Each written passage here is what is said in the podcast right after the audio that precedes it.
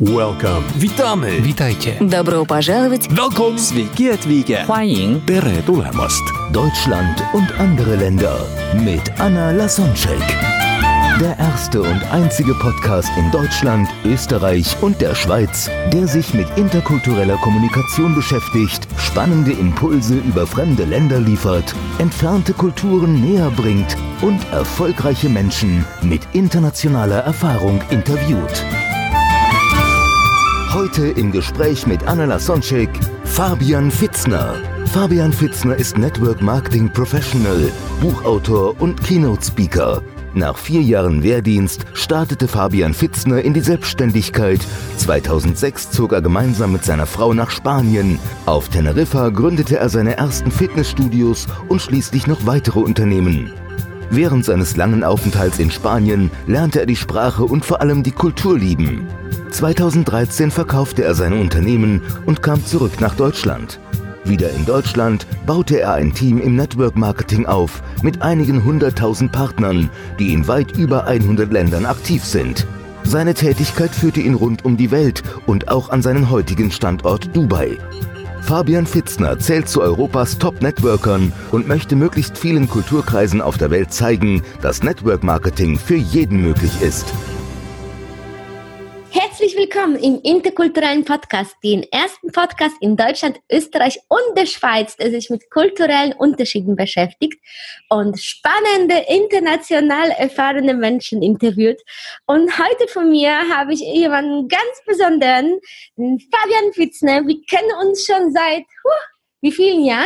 Das ist eine gute Frage. ähm, ein paar Jahre sind es auf jeden Fall. Also es müssten so um die fünf Jahre sein fast mittlerweile. Irgendwie so. Ja, wir haben uns auf einem Business-Frühstück um 7 Uhr morgens kennengelernt.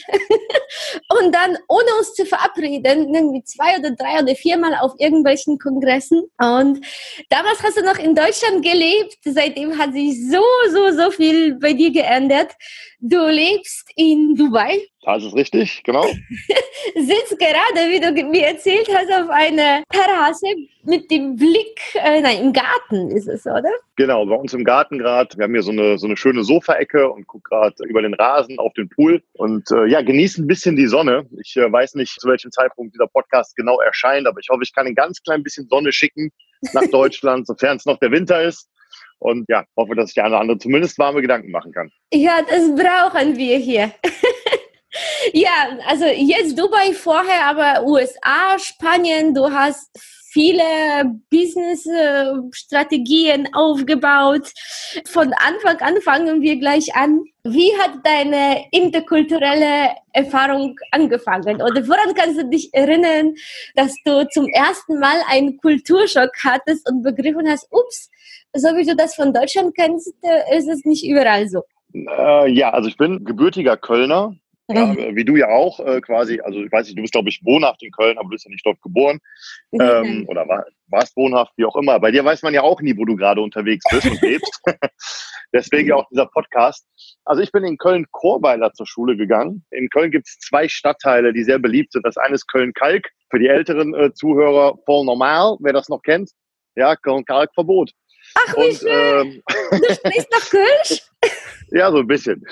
Und dann gibt es noch Köln-Chorweiler. Das ist so ein, ich sag mal, sozialer Brennpunkt-Stadtteil, zumindest zu meiner Zeit. Und ich bin zur Schule gegangen und hatte sage und schreibe zwei Deutsche in der Klasse, nämlich den Lehrer und ich. Und das war meine erste kulturelle, multikulturelle Erfahrung. Wow. Ähm, und ich habe dadurch ja, ich habe eigentlich immer, also mich hat es immer so ein bisschen zu fremderen Kulturen hingezogen. Also ich hatte sehr, sehr viele Freunde, äh, die Einwanderer waren mich hat das immer interessiert, dieses kosmopolitische und vor allem so, also der, mein, mein, mein Hauptgedanke war immer der, dass es zumindest mal, was das Wetter angeht, das Klima angeht, in vielen anderen Ländern schöner ist als in Deutschland. Ich habe dann nach der, nach der Schule, ich war vier Jahre bei der Bundeswehr, bin da natürlich auch viel rumgekommen, bin dann Lehrer für Fitness und Fitnessfachwirt geworden nach meiner Bundeswehrzeit und habe dann überlegt, warum eigentlich nicht mal irgendwas Verrücktes machen. Jeder spricht immer drüber, dass er gerne mal in anderen Ländern leben würde. Aber genau. es gibt so wenig Menschen, die Dinge tun, weißt du? In der Rente oder so stellen sich das viele Deutsche vor. Richtig, aber das ist so dieses typisch deutsche Denken und ich glaube, da kommen wir direkt so zu diesem Bereich Kultur oder Kulturunterschiede. So in Deutschland leben wir in diesem dieses Sicherheitsdenken, ja, der sichere Arbeitsplatz, man hat Familie, man ist an einen Ort gebunden. Und es ist ganz verrückt, weil das gibt es in anderen Ländern so eigentlich selten. Und ja. ähm, so das, haben das wir halt damals mit, gesagt. Dann mit, das wirkt sich auf den Umgang mit der Zeit um. Also wir opfern die Gegenwart, um eine bessere Zukunft zu haben. Und dadurch verpassen ein bisschen das Hier und Jetzt, wenn wir alles so auf später verschieben. Ich meine besonders die genussvollen Sachen. 100 Prozent, ja. Und eine der Sachen, man muss mal so überlegen, die Deutschen, also ich sage jetzt bewusst natürlich die Deutschen, das trifft nicht auf jeden zu, braucht man nicht drüber sprechen. Aber jetzt mal so pauschalisiert, Vorurteil ausgepackt, ja, dann würde man so sagen, wie lebt der klassische Deutsche? Der klassische Deutsche, der arbeitet das ganze Jahr und hat 30 Tage im Jahr Urlaub zur Verfügung, wo er die Dinge machen darf, die er gerne machen will. Und was macht er? Der fährt in den Urlaub. ja, und er fährt irgendwo hin, um eine andere Kultur zu sehen. Er fährt irgendwo hin, um schöneres Wetter zu haben, im Meer zu baden. Ja, und mein, mein Gedanke war dann halt, warum eigentlich nur 30 Tage? Warum das Ganze nicht rumdrehen? Und ich mache vielleicht 30 Tage Deutschland und den Rest des Jahres irgendwo anders. Mhm. Und so habe ich meine Frau 2006 kennengelernt, die Tschechin ist. Also auch da wieder eine interkulturelle Verbindung. Ja. Da will ich dich und auch noch dazu befragen. Sehr gerne. Ja, und äh, dann sind wir 2006, haben wir quasi unsere Koffer gepackt und haben gesagt, lass was Verrücktes machen, lass auswandern. Und ich fand Spanien immer ganz interessant. Ich war oft dort im Urlaub. Klima, Kultur, Spaß und habe dann im Prinzip den, ja, den Weg äh, auf die Kanaren gefunden. Erst nach Fuerteventura, habe dort als Subunternehmer in, im Robinson Club gearbeitet. Ja. Also Spaß, Party, Fun. Als, äh, also ganz normal als Fitnesstrainer mit einem äh, Kollegen zusammen der dort den äh, Subvertrag hatte und ich war halt bei ihm als Partner mit dabei. Und das haben wir anderthalb Jahre gemacht, sind dann rüber auf die Nachbarinsel nach Teneriffa und haben dort dann eigene Fitnessstudios gegründet, so mit dem Gedanken, mein eigenes Unternehmertum. So und äh, hat gut also funktioniert. Also einfach so von null angefangen, du hast dir so ausgedacht, jetzt machst du ein Fitnessstudio auf Teneriffa auf. Äh, nicht ganz, aber ich glaube trotzdem, dass alles mit einer Entscheidung anfängt. Mhm. Und dass gerade das, das deutsche Denken oft dieses, das kommt ja auch so ein bisschen aus dem Schulsystem. Ja, also wenn du nach an, in andere Länder guckst, Deutschland ist ja eines der wenigen Länder, die ein Ausbildungssystem haben. Also wo du drei Jahre eine Ausbildung im dualen System machst und so weiter. Das ist natürlich in vielen anderen Ländern äh, hoch angesehen. Auch hier in Dubai kann ich gleich nochmal was zu sagen. Gestern mit einem befreundeten Arzt gesprochen, der hier eine Klinik leitet. Er hat mir sehr viel äh, erzählt, auch wie es hier gehandhabt wird, im Gegensatz zu Deutschland, auch ganz interessant. Aber dieses Denken führt halt oft dazu, dass man in Deutschland immer glaubt, man muss erst alles wissen, man muss alles lernen, bevor man irgendeinen Schritt machen kann. Und dann ist das mehr so eine Vorbereitung auf die Vorbereitung, ja, um dann irgendwann was zu tun. Und bei uns war es wir haben gesagt, komm, lass einfach machen und lass mal gucken, was passiert. Das hat natürlich auch mit persönlichen Werten zu tun. Ja, nur die äh, persönlichen Werte sind ja immer stark gebunden an die korrigiere mich, wenn ich falsch liege, aber ich würde sagen an die kulturellen Werte, weil kulturelle Werte ja wiederum weitergegeben werden über von Generation zu Generation ja. und somit fast schon zu Glaubenssätzen werden. Ja, das, das, äh, die Werte saugen wir uns sozusagen mit der Muttermilch aus. Und teilweise gibt es auch Rebellen, die gerade das Gegenteil machen, was Eltern so gesagt hatten. Aber es gibt ja das soziale Umfeld. Und wir werden zu, zu Durchschnitt der Summe der fünf Menschen, die, mit denen wir uns begegnen. Und äh, ja, so ist das. Das Spannende ist, dass wir uns das gar nicht bewusst sind, wie unsere Kultur uns sehr prägt, weil wir das einfach für selbstverständlich halten und meinen, dass alle rund um uns so leben. Hm. Und in Spanien kamen dann auch tatsächlich genau diese ersten Begegnungen mit diesem, ja, mit diesem Lebensstil dem anderen Lebensstil, vor allem auf den Kanaren. Jetzt ist, äh, Kanaren sind ja im Prinzip fast Afrika. Es ist also das ganze Jahr über sehr, sehr warm, perfektes Klima. Und ich habe so eine Theorie aufgestellt. Und zwar, je wärmer es wird, umso fauler werden die Leute. Und das ist Sag irgendwie so. Es gibt Studien über das Lebenstempo an einem Ort und du hast das intuitiv, guck mal, herausgefunden, wofür Forscher Jahre Studien gebraucht haben. Und die haben nämlich herausgefunden, je wärmer das Klima, desto langsamer bewegen sich da die Menschen zum Beispiel äh, in der Fußgängerzone oder beim Arbeiten.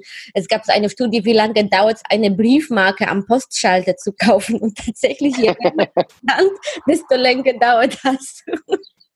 so durch deckt sich tatsächlich mit meinen Erfahrungen. Ich habe da ein paar, ein paar Geschichten. Also das ist spannend. Einige brauchen ein paar Jahre und du machst einfach, sagst einfach. Und hast jede Menge Zeit gespart. ja, ich habe ich hab lustigerweise auch mal eine Studie gelesen und zwar mit Käfern. Okay. Und das war aber totaler Zufall. Ich habe in so einer Zeitung geblättert, also eine Wissenschaftszeitung und ich weiß auch gar nicht mehr den Zusammenhang. Aber im Prinzip ging es genau darum, dass man Käfer auf eine Metallplatte gesetzt hat und die Metallplatte verschiedenen Temperaturen ausgesetzt. Und irgendwie bei einer Temperatur von 30 und ein paar gequetschte Grad, da saßen alle Käfer und keiner hat sich mehr bewegt. so, und das war so, für mich ist das so das Bild, wenn ich von oben auf die, auf die Europamappe gucke, ja, dann ist das quasi der Bereich, wo sich die Käfer nicht mehr bewegen. Also alles im Süden. Ne? Und das, das, ja, das war natürlich erstmal, genau, das war natürlich erstmal ein Kulturschock. Ja, im wahrsten Sinne des Wortes. Aber nicht, weil ich gesagt habe, ach, die müssen jetzt so sein wie Deutsche, sondern mehr, weil für mich viele Dinge nicht logisch waren. Wir hatten zum Beispiel eine Geschichte, wir hatten Finanzkrise in Spanien. Also es war eine Sache, die uns sehr zu schaffen gemacht hat. Das kam viele Jahre später. Also 2006 haben wir angefangen, die Geschäfte aufzubauen. Wir hatten dann später zwei Fitnessstudios, ein Catering-Service, eine Personal Trainer Akademie. Wir haben so ja ganz klassisch unternehmerisch gearbeitet. Und am Schluss, also am Schluss unserer Tätigkeit in diesem Bereich, also 2013, war die Finanzkrise an der Spitze. Und jeder hat nach Arbeit gesucht. Ja, jeder hat sich beschwert. Wir haben jeden Tag nur gehört, ach, kein Geld und Arbeitsmarkt schlecht und wir verdienen nichts mehr. Und dann hatte ich einen Stromausfall im Studio. Also kompletten Stromausfall. Kein Strom mehr, kein Laufband lief mehr, Licht war aus. Wir hatten so, einen, so einen Souterrain-Bereich, man konnte kaum was sehen. Also im Prinzip Notfall. Ja. Ich rufe den ersten Notfallelektriker an. Er geht ans Telefon und ich sage, ich habe hier einen Notfall. Der hat einen Notfalldienst. Ja. Ich sage, ich habe einen Notfall, äh, Studio und hier funktioniert nichts mehr. Sagt er, hm, ja, ich könnte heute Abend kommen oder morgen früh. Ich bin gerade am Strand. Ich denke, okay, das war doch die Notfallnummer gerade. Ich sage, okay, ist zu spät, geht's nicht früher. Sagte, ah, schwierig heute. Okay, zweiten angerufen, zweite Notfallnummer, ja, ein bisschen weiter weg, paar Kilometer. Ruf ihn an und sag, okay, kannst du kommen? Sagt er, ja, ich bin eine Stunde da. Vier Stunden später immer noch nicht da. Fünf Stunden später immer noch nicht da. Nochmal angerufen, Telefon aus. Dritte Nummer angerufen. Der kam dann auch irgendwie nach anderthalb Stunden. Ich habe ihm genau gesagt, was passiert ist. Er kommt quasi an mit dem Privatwagen, kommt rein, guckt sich um, sagt, stimmt, Strom ist ausgefallen, aber ich habe kein Werkzeug dabei, ich müsste später nochmal wiederkommen. Und das waren so, ja, das waren so Dinge, wo du da stehst, so als Deutscher und du denkst dir so, äh, irgendwas ist gerade verkehrt. Ja, also ich meine, man ist das ja gewohnt, ne? In Deutschland stellst dir halt jemanden, einen ausgebildeten Profi, alles wird korrekt gemacht.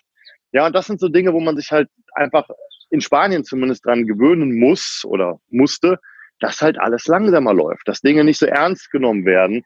Das, aber das Lustige ist, dass natürlich auch die Kunden das nicht so ernst nehmen. Das ist ja auf der Kehrseite. Ja, während wahrscheinlich in Deutschland sich jeder beschwert hätte, oh mein Gott, äh, Geld zurück und weiß ich nicht, haben die Leute halt einfach mit ihrer äh, Handylampe trainiert. Also das, ne, das ist dann auch wieder ein, ein, Pro. Ja, die nehmen das dann auch alles gelassener. Mhm. das waren halt so, so, so primäre Dinge, die ich in Spanien mitbekommen habe. Das sind so ähm, zwei Seiten der Medaille. Hm? Richtig, ne? Das, also ist mal die Frage, sieht man das positiv, sieht man das negativ? Ich glaube, man muss sich einfach anpassen. Und das haben wir dann angefangen zu machen, auch relativ früh.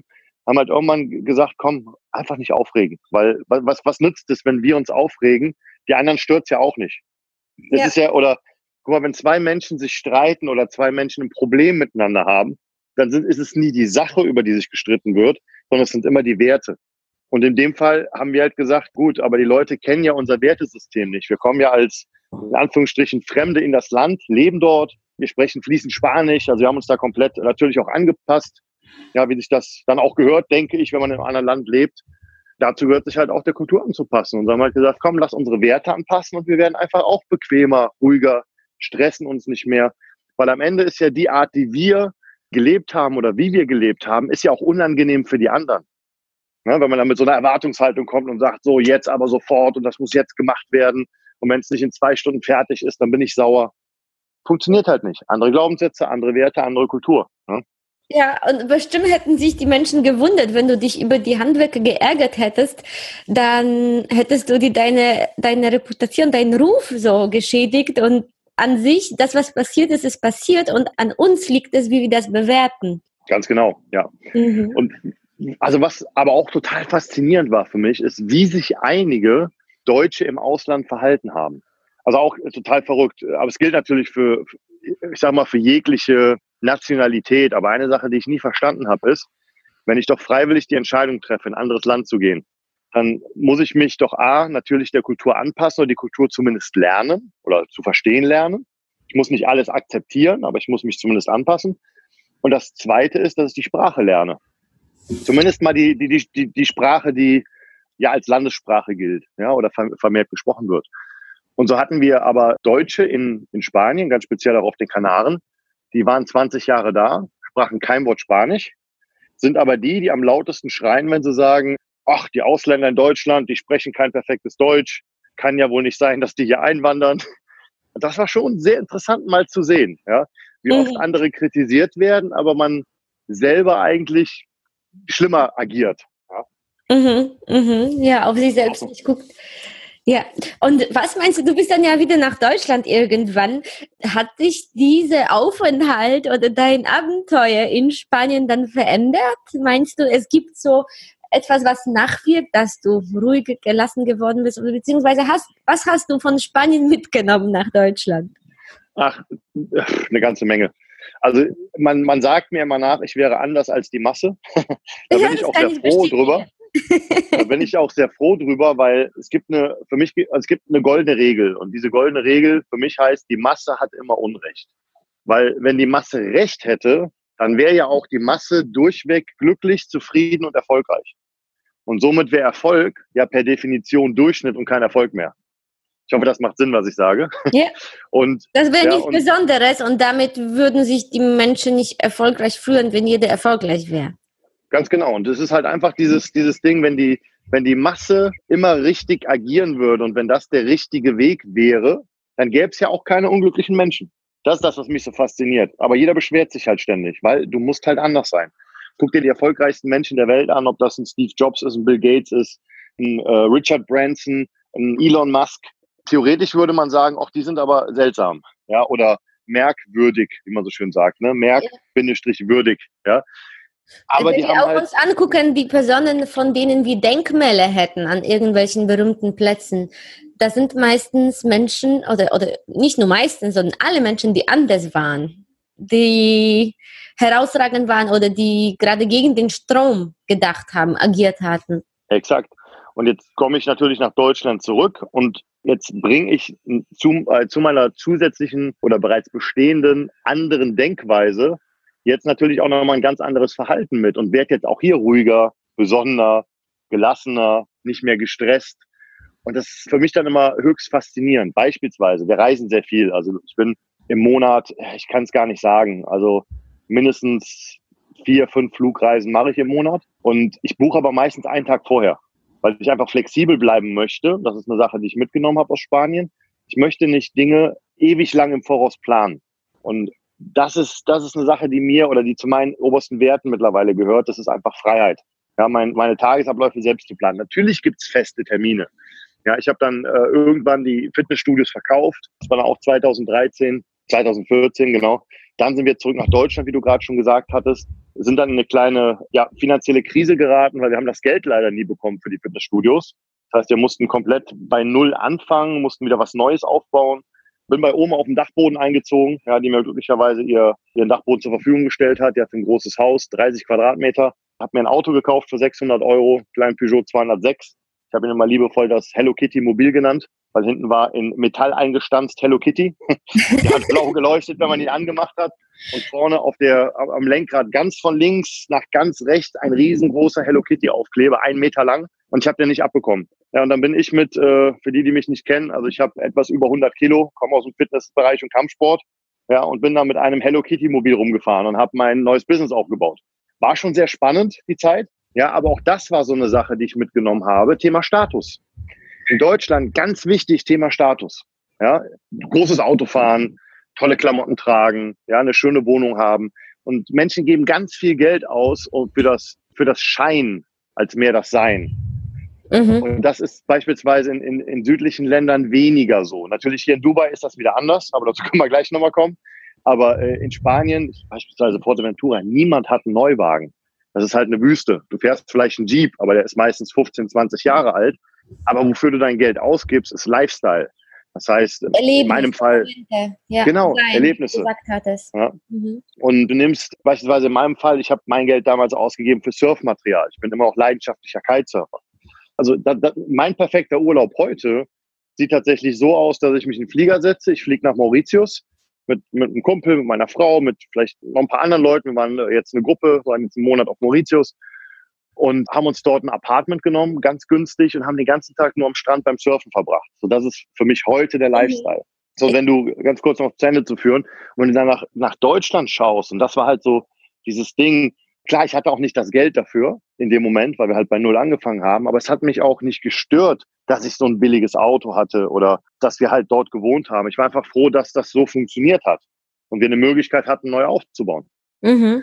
Das war ja. was, was ich mitgenommen habe. Von Dankbarkeit zu agieren und weil, weil das hilft. Das ist eine ganz andere Energie, als etwas zu bereuen oder sich zu ärgern. Das zieht auch ganz andere Menschen und Ereignisse dann an, also in, dem Fall an dich. Genau, und einfach mal die, die, die Erwartungshaltung gegen Dankbarkeit tauschen. Ja. Das ist ein schöner Satz, den ich mal gehört habe von einem großen Persönlichkeitstrainer. Ja. Das bringt ganz, ganz viel. Tony Robbins, tausche, äh, er sagt es auf Englisch, change your expectations for gratitude and will, your uh, life will change forever. Appreciation. Appreciation. Genau, appreciation. Ja. Schön. Ja, was ich dich noch vorher nachfragen wollte, viele erleben so eine Art Rückkehrkulturschock. Das heißt, du warst ja mit der deutschen Kultur ja äh, verwandt und du hast dich ja heimlich hier gefühlt, dann bist du ausgewandert. Klar haben dich am Anfang Sachen in Spanien schockiert und oft ist es so, wenn man zurückkommt, dann sind wir fremd in eigenem Land, weil zum Beispiel das System sich geändert hat, Politik, irgendwelche Gesetze, Freunde haben geheiratet, sind ausgezogen oder was auch immer mit denen passiert ist. Das sind nicht auch mehr die gleichen Menschen, die wir kannten, als wir noch äh, in eigenem Land gelebt hatten. Und am Anfang gibt's so, so kleine Begeisterung, ja, jetzt, jetzt bist du wieder zurück. Aber oft kommt dann so eine Art Rückkehr Kulturschock, wenn wir merken, hm, wir sind plötzlich irgendwie fremd in eigenem Land. Hattest du sowas auch ge gehabt? Wie war das für dich? Boah, schwierige Frage. Es haben sich einige Dinge geändert, aber die haben mir vorher auch schon nicht gepasst. Ich, genau, ich gebe mal ein Beispiel. In Deutschland, also Deutschland ist tatsächlich das einzige Land, glaube ich, vielleicht hast du da mehr Erfahrung, aber ist das einzige Land, was ich kenne, wo du beispielsweise Dinge kaufen kannst und später bezahlen. Das funktioniert nur in Deutschland. Du meinst also Möbel, auf Raten oder so? Äh, ja, aber auch auf Rechnung. Dass man sich im Internet was bestellen kann auf Rechnung und man hat halt ein Zahlungsziel von zwei Wochen, vier Wochen, wie auch immer und zahlt das einfach später. Das gibt's in keinem anderen Land. Also wenn du in Spanien nicht Cash bezahlst, dann kriegst du nichts, weil niemand dem anderen vertraut. ja, so und das ist eine Sache, die gibt es halt nur in Deutschland. Das ist eigentlich was Positives. Also klar, ist sehr positiv. Man, man kann den Menschen geschäftlich vertrauen, man kommt an sein Geld ran. Aber auf der anderen Seite gibt es auch ganz viele Sachen, die in anderen Ländern undenkbar wären, die mich unglaublich äh, gestört oder irritiert haben. Und das war so ein, so, so ein, ich sag mal, so ein kleiner Schock, dass Menschen das überhaupt versuchen. Und das war so der Bereich in Kasso. Ich habe mal eine Kreditkarte bestellt. Es war so eine Prepaid-Kreditkarte. Ich will jetzt keinen Namen nennen. Die gab es auch eine Fernsehwerbung zu, weil ich war halt viele Jahre weg, habe keine Kreditkarte bekommen und bin dann, als ich nach Deutschland kam, habe dann halt gesucht und habe mir diese Kreditkarte online bestellt. So, und jetzt musste man die aufladen mit 90 Euro, das stand im Kleingedruckten. Habe ich probiert, ging aber nicht, gab einen technischen Fehler. Habe das drei, vier Mal versucht, habe mit dem Support gesprochen, hat alles nicht funktioniert. Habe gesagt, gut, will die Karte nicht, schicke ich wieder zurück. Trotz allem kam dann ein Inkassobrief, wo man mir dann gesagt hat, ich muss diese 90 Euro bezahlen. So, und durch meinen Aufenthalt in Spanien habe ich halt gelernt, da völlig locker zu reagieren, weil das völlig haltlos war. Ja, früher so in, in, in deutscher Manier, wenn du so einen Kassobrief kriegst, da gehen ja Leute an die Decke und kriegen ja Panik. Ja, aber im Prinzip ist das, ja, ist das, ist das haltlos, wenn man sich da mal ein bisschen informiert. Ja, dann kam halt die erste Mahnung, dann kam die zweite Mahnung, ich habe da mal kurz drauf geantwortet, dann kam die dritte, dann kam die letzte Mahnung, habe ich gedacht, naja gut, dann ist ja jetzt vorbei, wenn das die letzte war. ja, so, aber da kam halt noch eine Mahnung und dann habe ich gemerkt, da passiert ja eigentlich gar nichts. Dass das Ganze dann letzten Endes ja eine Betrugsmasche ist oder eine Grauzone ist, sei jetzt mal dahingestellt. Aber mich hat dann doch irritiert, wie viele Leute auf sowas reagieren und wie viele Leute einfach bezahlen, weil das auch so in diesem deutschen Denken drin ist. Das war so ein, ja, das war so eine Geschichte. Eine andere Geschichte war, die auch total schockierend, äh, und zwar gleiches Thema, immer noch Kreditkarte. Ja, Jetzt muss ich dazu sagen, ich habe ein ja, sehr, sehr hohes Einkommen generiert. Ich bin später ins Network Marketing gegangen, habe dort Zehntausende von, von Partnern aufgebaut, auch international in über 150 Ländern in den letzten vier Jahren. Und äh, ja, bin dann irgendwann zur Bank gegangen, war da schon wieder anderthalb Jahre in Deutschland und hatte sehr, sehr hohe sechsstellige Umsätze auf meinem Konto. Und habe gesagt, ich hätte gerne eine Kreditkarte. Und dann sagte er zu mir, das geht nicht. Und ich sage, warum nicht? Dann sagte er, das Problem ist, du bist noch nicht lang genug in Deutschland, also noch nicht lang genug selbstständig, weil ich war viele Jahre weg. Und das reicht nicht aus, um das nachzuweisen für die Kreditkarte, weil das sind ja keine regelmäßigen Einkünfte. Ich habe eine Selbstständigkeit. Sage ich, okay, aber äh, Sie sehen schon, was reinkommt und wie viel ich auf meinem Privatkonto habe. Sagt er, ja, geht aber nicht. So, und dann habe ich Folgendes gemacht. Ich habe meine Frau angestellt auf 400 Euro Basis und sie hat dann eine Kreditkarte bekommen am ersten Tag äh, mit einem, ich glaube, 4.500 Euro Limit. Ja, und das war auch wieder so ein, das war auch wieder so ein Ding, wo du dann so denkst, Moment, irgendwas ist hier völlig daneben gerade. Ja, das ist auch so typisch deutsch. Es gibt eine Regel und diese Regel darf auf keinen Fall gebrochen, gebogen, gedehnt werden. Auch wenn man die relativ leicht umgehen kann. Das ist völlig unlogisch ist, aber solange es im Regelwerk steht, kann man es machen. Ja, ja. Das ist so ein typischer deutscher Kulturschock, ja, den ich da hatte kann ich nachvollziehen, weil hier in Deutschland wollen wir gerade keine Ausnahmen machen. Wir fühlen, dass es dann nicht gerecht wäre, wenn in vielen anderen Ländern mit, die nehmen den Kontext eher dann in deren Überlegungen und machen oft Ausnahmen, äh, zum Beispiel für Cousins, für Freunde und das ist in Deutschland verpönt. Wenn wir etwas über Vitamin B oder aus irgendeinem Grund bekommen, was von der Regel abweicht, dann ist es kein Grund, um damit anzugeben, sondern eher innerlich schämen sich die Menschen und geben nicht zu, dass die zum Beispiel irgendwie einen Job durch Beziehungen bekommen haben. Und mhm. weltweit ist es völlig berechtigt, dass wir den Menschen, die wir nahestehen, helfen wollen. Und da, da, dafür haben auch andere Verständnis, dass wir dann Ausnahme gemacht hatten und dass wir eher den Menschen gesehen haben und die Regel ein bisschen ausgeblendet haben. Ja, ja und dieses, auch dieses, also es spiegelt sich dieses Herzliche, also dieses Miteinander, die Community, die viele andere Länder haben, die gibt's halt in Deutschland selten oder diesen Zusammenhalt. In Spanien leben die Leute draußen. Also das Haus ist eigentlich nicht wichtig. Was wichtiger ist, ist die Garage, zumindest auf den Kanaren. Dort stehen dann Sessel und da sitzen die Leute zusammen, äh, die treffen sich, da wird Musik gespielt. Wenn du jemanden begrüßt, gibt es immer Küsschen. Ja, äh, auf den Kanaren sind es zwei, einmal links, einmal rechts. Das kann unter Umständen mal lange dauern, ja, wenn du auf eine Party kommst, dann bist du alle geküsst hast, ist die Party meistens vorbei, dann kannst du wieder gehen. Aber es ist halt dieses Herzliche. In Deutschland gibt es diesen Zusammenhalt nicht. Das war auch ein anderes Ding, was ich dann sehr, sehr schnell vermisst habe ich will es nicht als Kulturschock bezeichnen oder Wiedereingliederungsschock, aber ich habe es vermisst. Weil, weißt du, dieses, ich strecke die Hand aus auf Entfernung und sieze die Leute, spreche sie mit ihrem Nachnamen an, das mache ich nicht mehr. Also ich duze jeden. Mir ist egal, wer vor mir sitzt, wird jeder geduzt. Ja, wenn es jetzt ein älterer, äh, ein älterer Mensch als ich ist, dann biete ich, biete ich ihm tatsächlich das Du an. Da lege ich keinen Wert mehr drauf, dass er es machen müsste weil ich möchte nur noch mit Menschen zu tun haben, die herzlich sind. Also sage ich immer, hey, wenn es für dich okay ist, lass uns direkt zum Du übergehen, weil wenn wir in der Zukunft zusammenarbeiten werden, dann möchte ich eine, eine, eine familiäre, freundschaftliche Beziehung pflegen. Das ist mir wichtiger als Geschäft. Erst Freundschaft, dann Business. Und äh, wenn dir das nicht passt, werden wir eh keine Freunde. Von daher, entweder duzen wir uns oder wir lassen es. Ja? Mhm. Das ist auch eine Sache, die ich mitgenommen habe. Das gibt's in Deutschland selten. Morgen bei Deutschland und andere Länder. Fabian Fitzner und seine Erfahrungen in Dubai.